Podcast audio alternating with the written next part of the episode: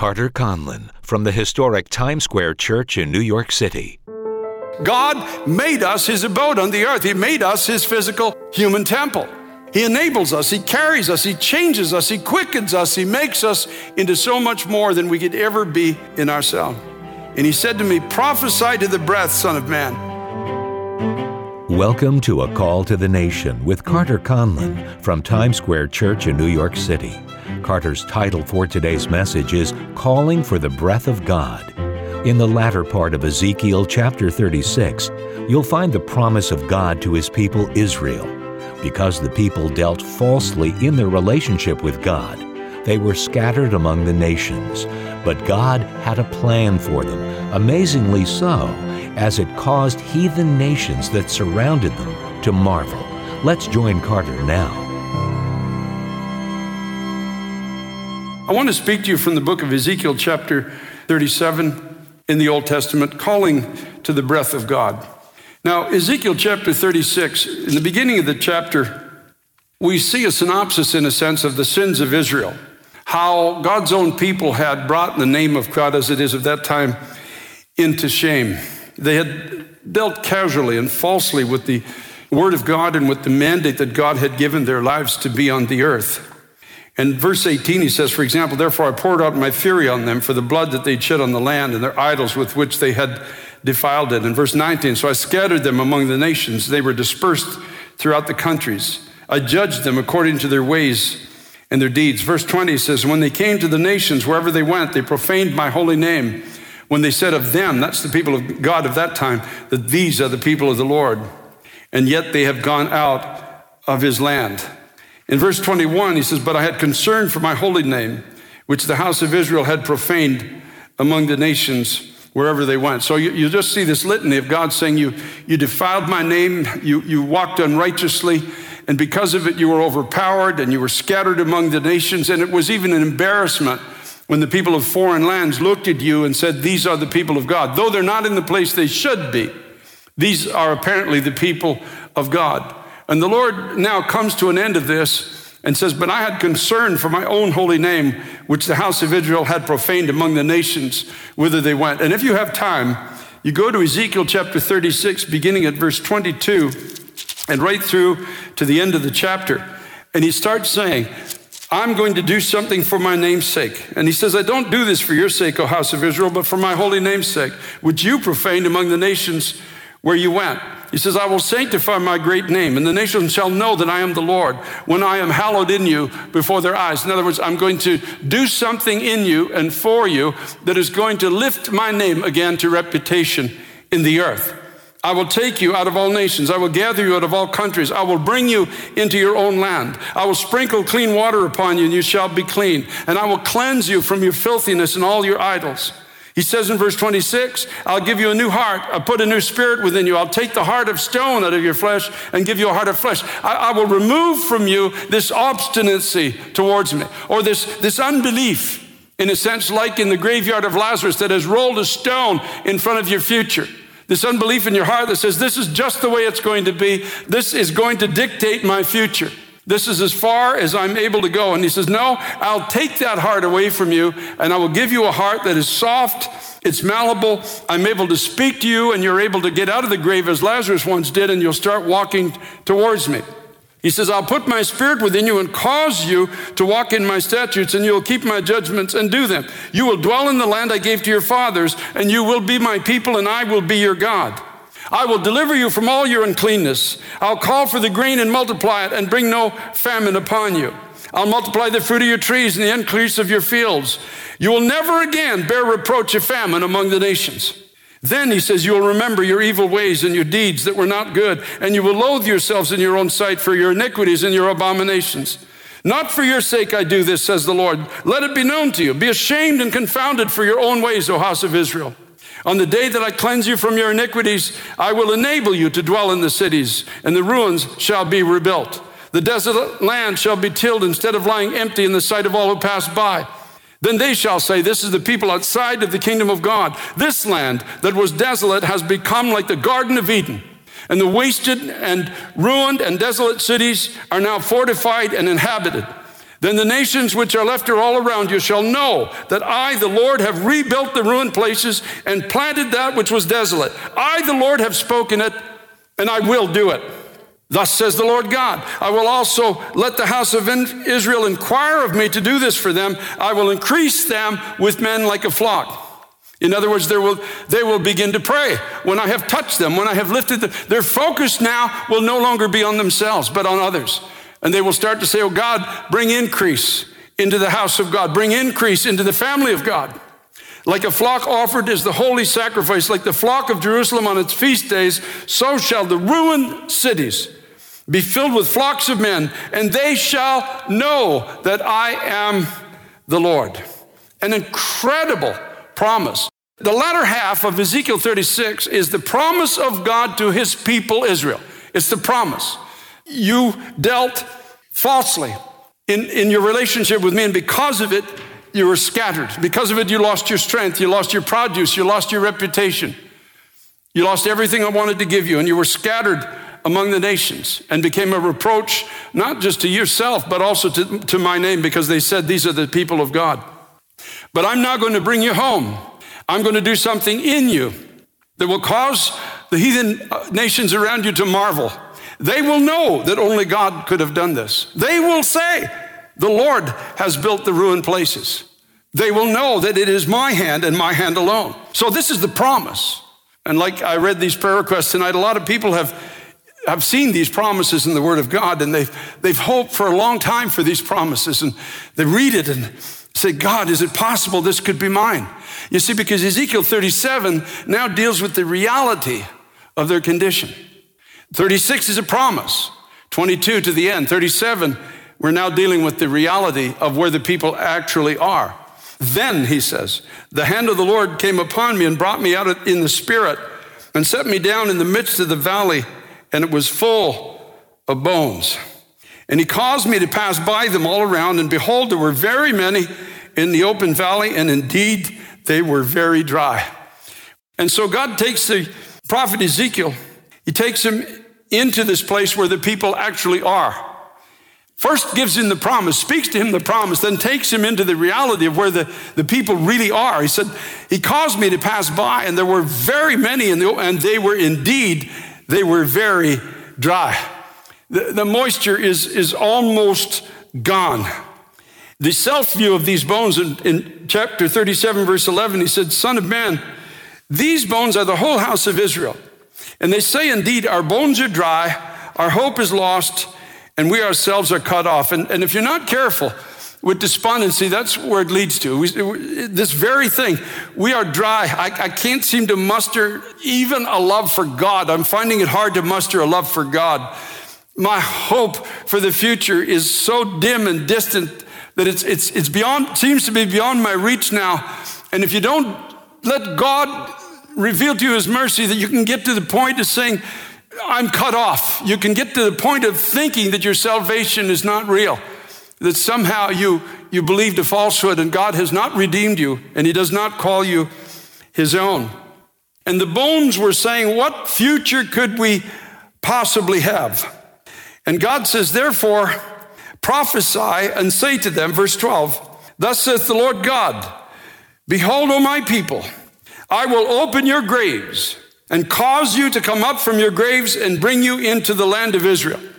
I'm going to break every place of death off of your life. I'm going to take you out of every hopeless place where you thought it's not possible you could ever have hope or see or have a future or live again. I'm going to do this for you.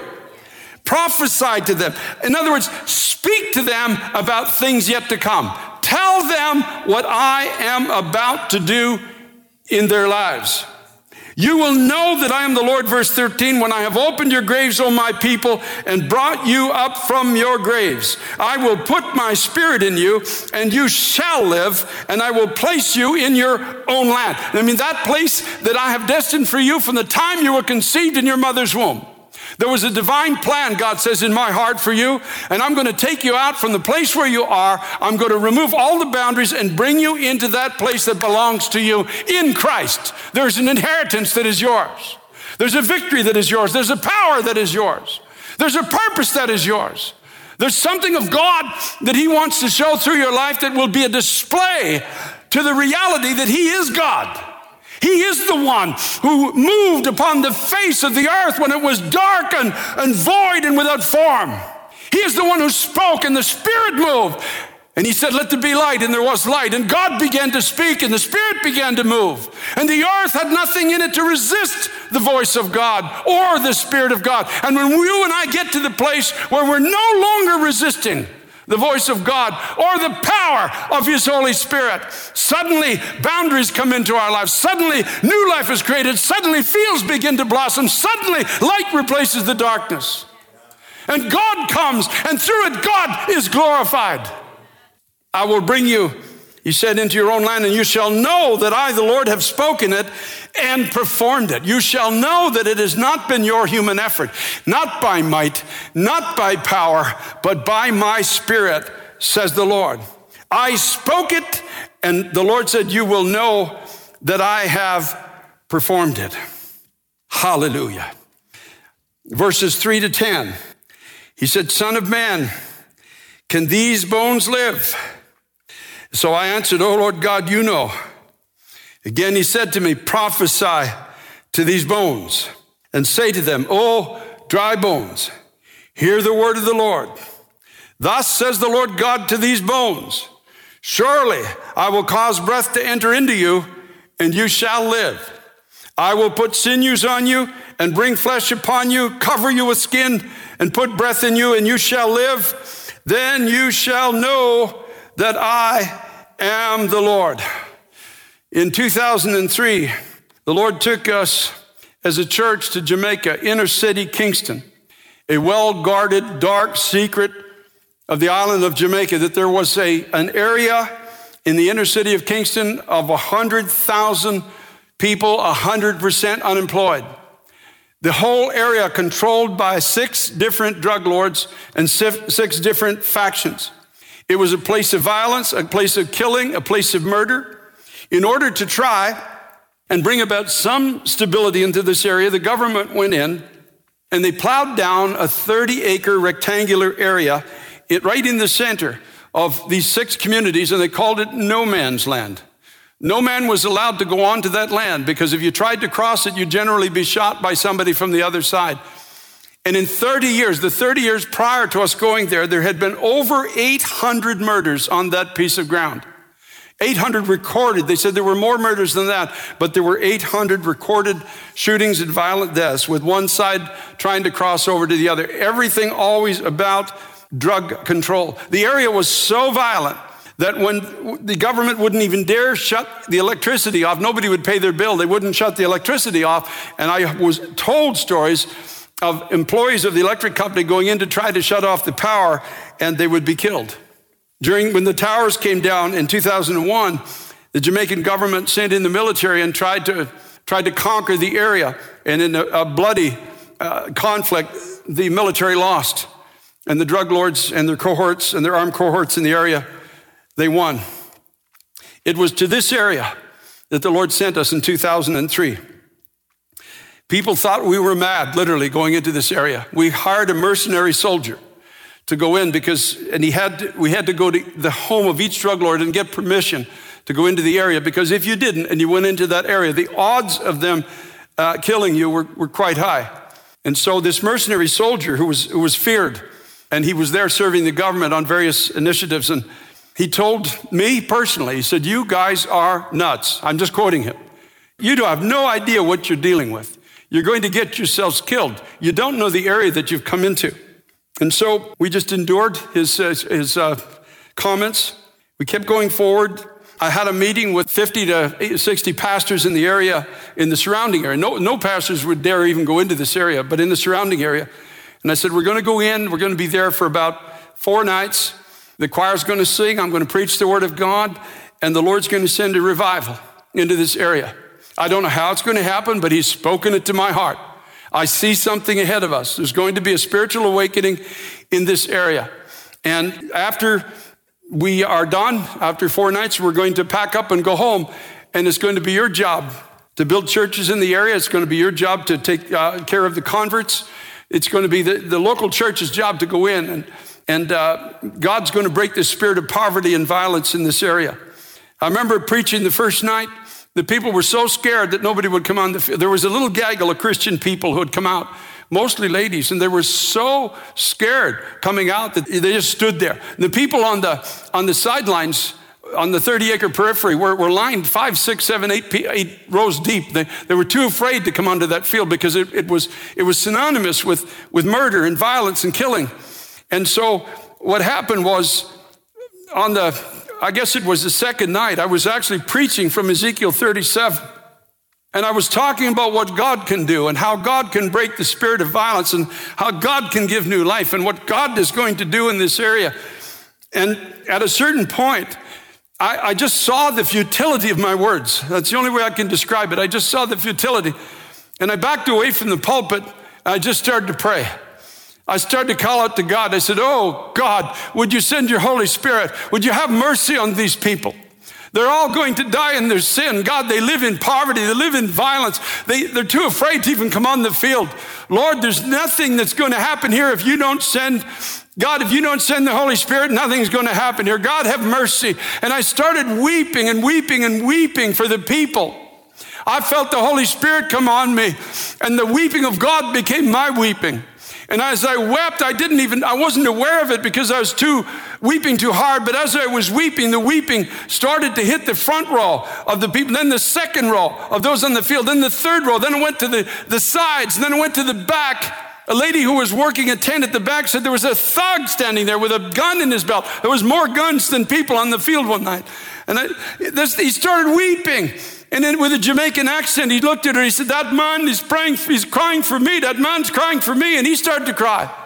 When I gave an altar call, people streamed out from everywhere. They streamed out from the darkness. It was amazing. They came to that, that altar. And that night, I don't know how many people, hundreds and hundreds came to Christ. We had 2,000 converts after four nights. The spirit of violence was broken over the area. On that killing field, there's a church there now. There's a children's playground now. They play soccer on that field.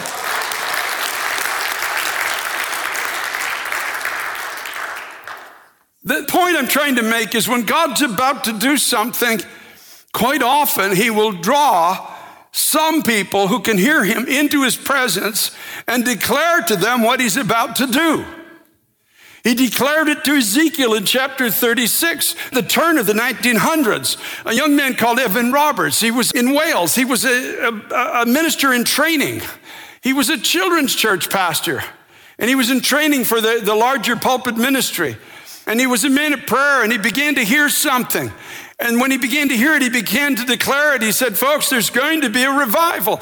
God's going to pour out his Holy Spirit on Wales. And what he does in Wales, he's going to, he's going to send it throughout the world. There's going to be a worldwide spiritual awakening.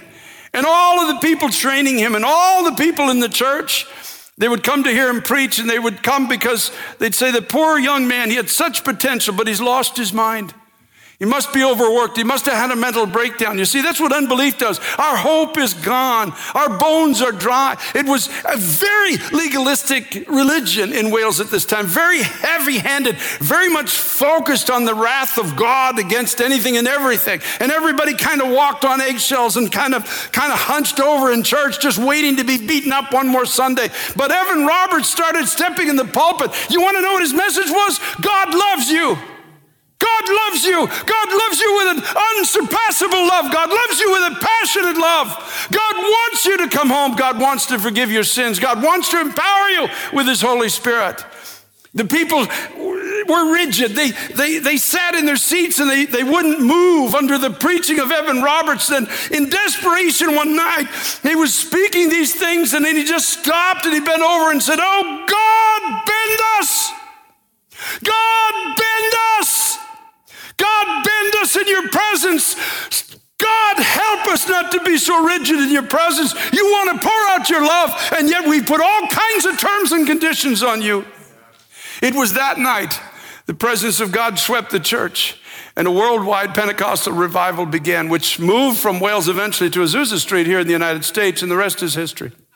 The Pentecostal movement of the present and the past generations was born through a 25 year old Sunday school teacher who heard from God and had the audacity to stand up as Ezekiel did and start speaking to the bones about what God was about to do.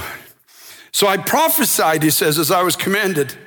And there was a noise and a sudden rattling, and the bones came together, bone to bone. Indeed, as I looked, the sinews and the flesh came up upon them, and skin covered them, but there was no breath in them.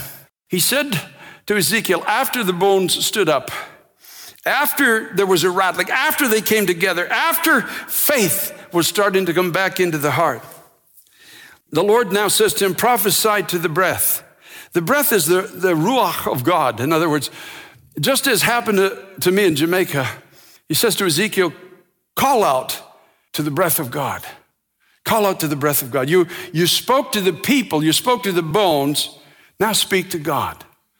You call out to the only one who can make us live again, the one who can supernaturally empower us, the one, the one who can, who can do in us the very same thing that happened on the day of Pentecost in the upper room. Call out to the breath of God.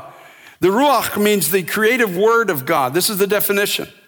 It means air put in motion by divine breath. Remember? And God said, Let there be light, and there was light. And God said, and God said, and God said. It's divine, miraculous power by which formerly unable things begin to move. Hallelujah. It's the power of God. And where we were dead, where we were buried, where we had lost heart, where we had no hope, where we had no strength, we suddenly, by the enablement of God's Holy Spirit, are given the ability to stand up and walk again. Given the ability to sing a new song that people can see and begin to turn to God. Given giftings that we know we don't have. Abilities that were not there before. A mind that we didn't have. Words that were not our own. A heart that is so much larger than anything we've ever known in our lifetime. Courage that was not naturally part of our life up to this point is suddenly infused into us by the Ruach of God, which also is defined as the Holy Spirit. And scripture tells us, he said, prophesy to the breath, agree with God, call out to him. Lift up your voice. This is why we encourage people call out to the Holy Spirit. Don't be ashamed. Don't be afraid. God didn't send his son to die for you on a cross to go back to heaven to fold his arms and just see how you're going to do with the truth he left you. No, he came after Christ was ascended into heaven. He came into that upper room and he's been coming into human life ever since. God made us his abode on the earth. He made us his physical human temple. He enables us, he carries us, he changes us, he quickens us, he makes us into so much more than we could ever be in ourselves. And he said to me, Prophesy to the breath, Son of Man, and say to the breath, Thus saith the Lord, Come from four winds, O breath, and breathe on these slain that they may live. So I prophesied as he commanded me, and breath came into them. And they lived and stood upon their feet, an exceeding great army. Now, here's my conclusion God has spoken to me. I've known this for years. That in a time of fear and in a time of great crisis, and I believe that 2022 is going to be a very fearful year for this world in many regards. I don't fully understand how or why. I can guess or conjecture, but I'd rather not. I just know in my heart it's going to be a very, very fearful time. But in the midst of this time, there's going to be an end time army raised up, which you, sir, sitting on your couch tonight, depressed, are going to be part of. You, ma'am, who don't see a way forward, you've lost heart and hope for your future. You who are struggling to get away from addiction, you who have a, a horrid image of yourself, you're all going to be set free. And by the power of God's Holy Spirit, you're going to be raised up on your feet again. And you are going to be this end time victorious army that gives glory to God. The message today has been brought to you by Carter Conlon from Times Square Church. For more information, log on to tsc.nyc. That's tsc.nyc. Plan to be with us next week for a call to the nation with Carter Conlon.